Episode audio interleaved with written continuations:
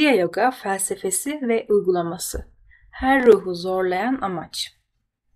Hayatın asli içgüdüsü sürekli, şuurlu, keyfine varılabilir bir mevcudiyet arzusudur. Ölümsüz bir hayat için.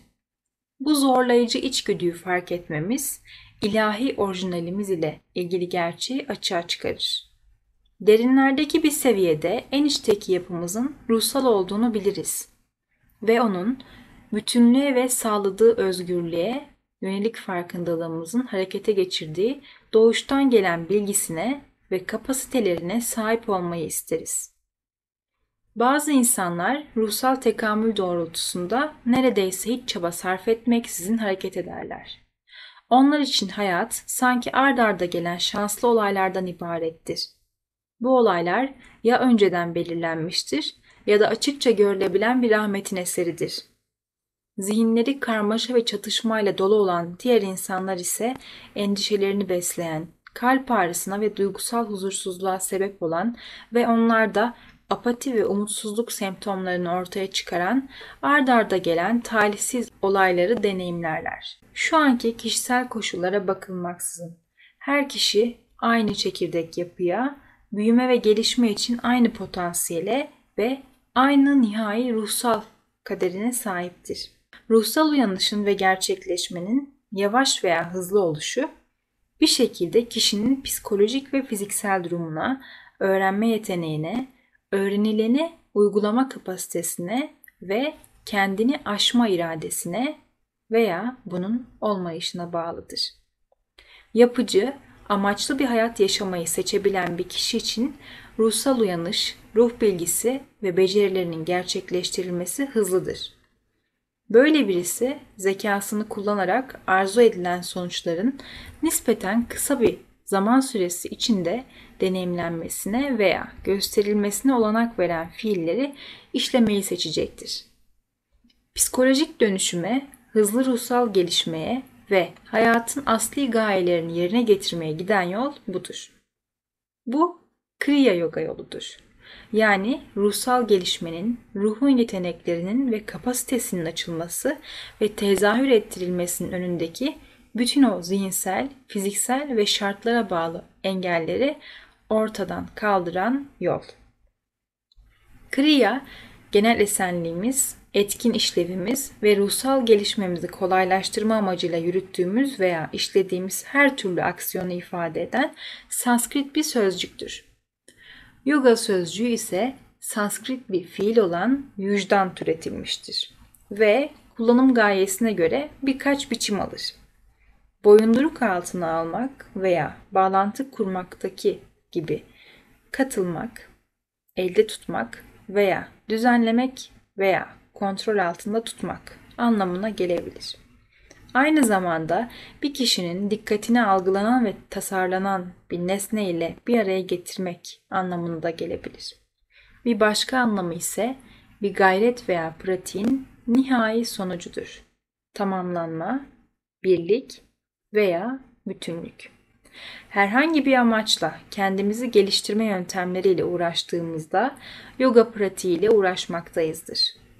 Amaca ulaşıldığında ise nihai sonucun yogasına yerleşiriz. Kriya ve yoganın sözcük anlamlarına aşina olmak yararlı olsa bile ruhsal gelişme yolundaki herkesin etkin biçimde yaşamak ve hayatın asli gayelerini gerçekleştirmek üzere olağanüstü dil becerileri geliştirmesi şart değildir.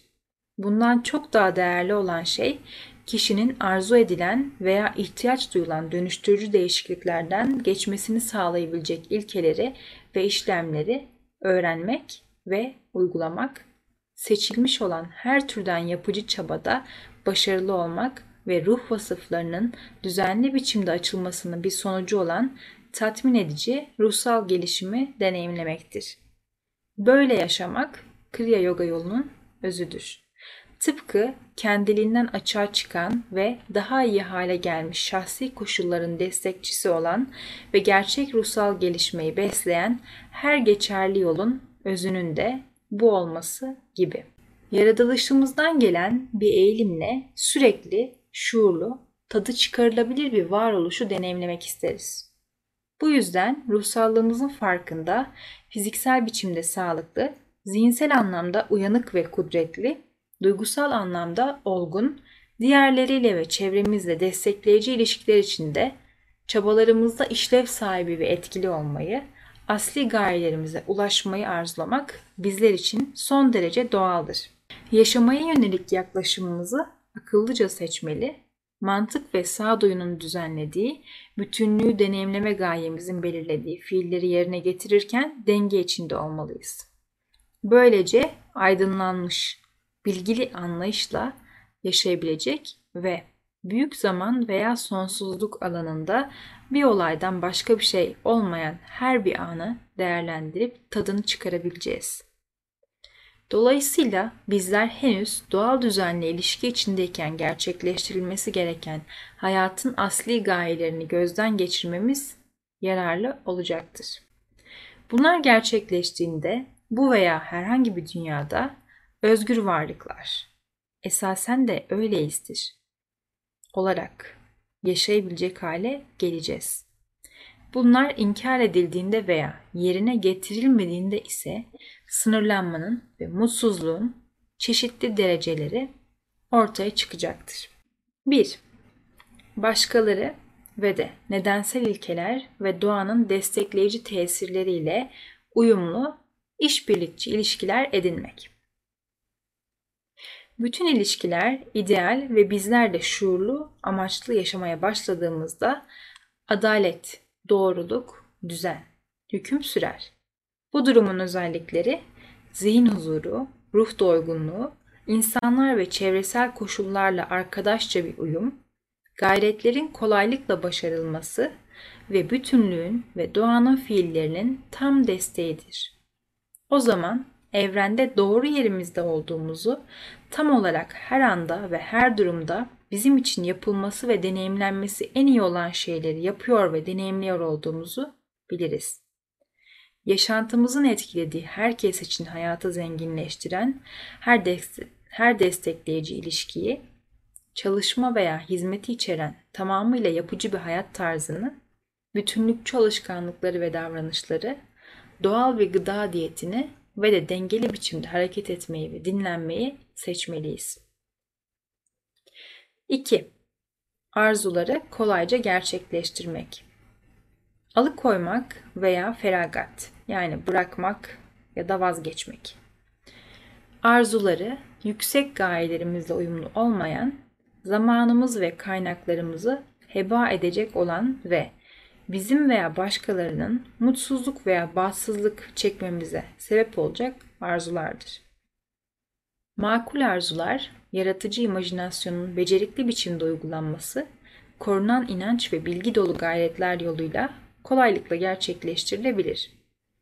Kozmos da içine alan evrensel zihin dahil, evrenle olan ilişkimizi daha çok fark ettikçe tek bir arzu dürtüsünün veya bir ihtiyacın mevcudiyetinin arzularımızı gerçekleştirmeye ve ihtiyaçlarımızı tatmin etmeye hizmet eden bir cevabın evrenden çekiverdiğini keşfedebiliriz. Bu evrensel aksiyonun sebebi ruhsallığımızın farkında olduğumuzda ve herhangi bir durum ruh huzurumuzu bir biçimde rahatsız ettiğinde doğal güçlerin tekrar huzurlu halimize geri dönebilmemiz için lehimize cevap vermesidir. Gerçekleştirme yolundaki bütün kısıtlamalar ve engeller mantık, sevgi, yaratıcı imajinasyon, yoğunlaştırılmış gayret ve Tanrı'ya ve doğanın cevaplayıcılığına duyulan mutlak güven yoluyla ortadan kaldırılmalıdır. 3. Bereketli olmak Doğal ritimlerin, evrimsel eğilimlerin ve hayatın tesadüfi olaylarının akışında olmak, bereketi kendiliğinden göstermek demektir.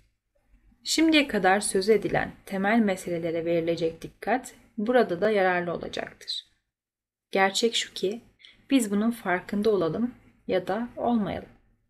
Tanrı dediğimiz tek şuurun her yerde var olan alanında zaten mevcuduz.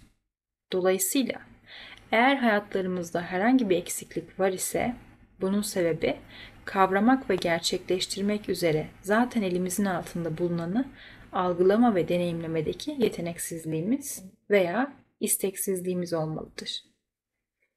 taze su, yiyecek ve müsait kaynakların tam ortasında susuz, aç veya fakir kalan bir kişi nasıl ayırt edemeyen veya beceriksiz bir kişi ise şu an hayatın bütünlüğü içinde mevcut iken eksiklik veya sınırlılıkları ifade ediyorsak biz de öyleyizdir.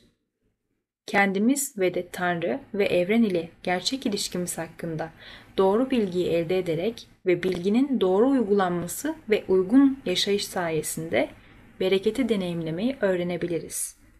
Her biçimde refaha kavuşabilir, gelişebilir ve başarılı olabiliriz. Tabii eğer gerçekten istersek. 4. Kendini gerçekleştirmek ve tanrı şuurlu olmak.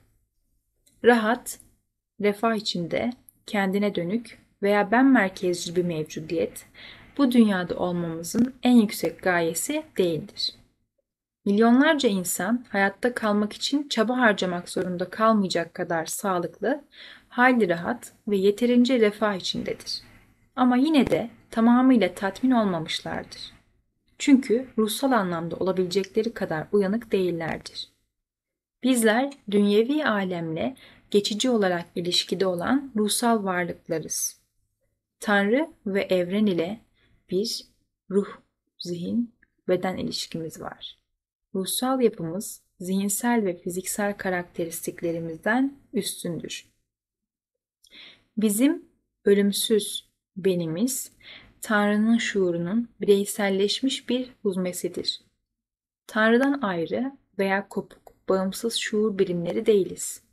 Bizler ruhların ve doğanın tamamının ondan hasıl olup yayıldığı tek varlığın özelleşmiş veçeleriyiz. Tanrı ve evrenle olan ilişkimizin tamamen farkında olmak, kendimizi fark etmek demektir.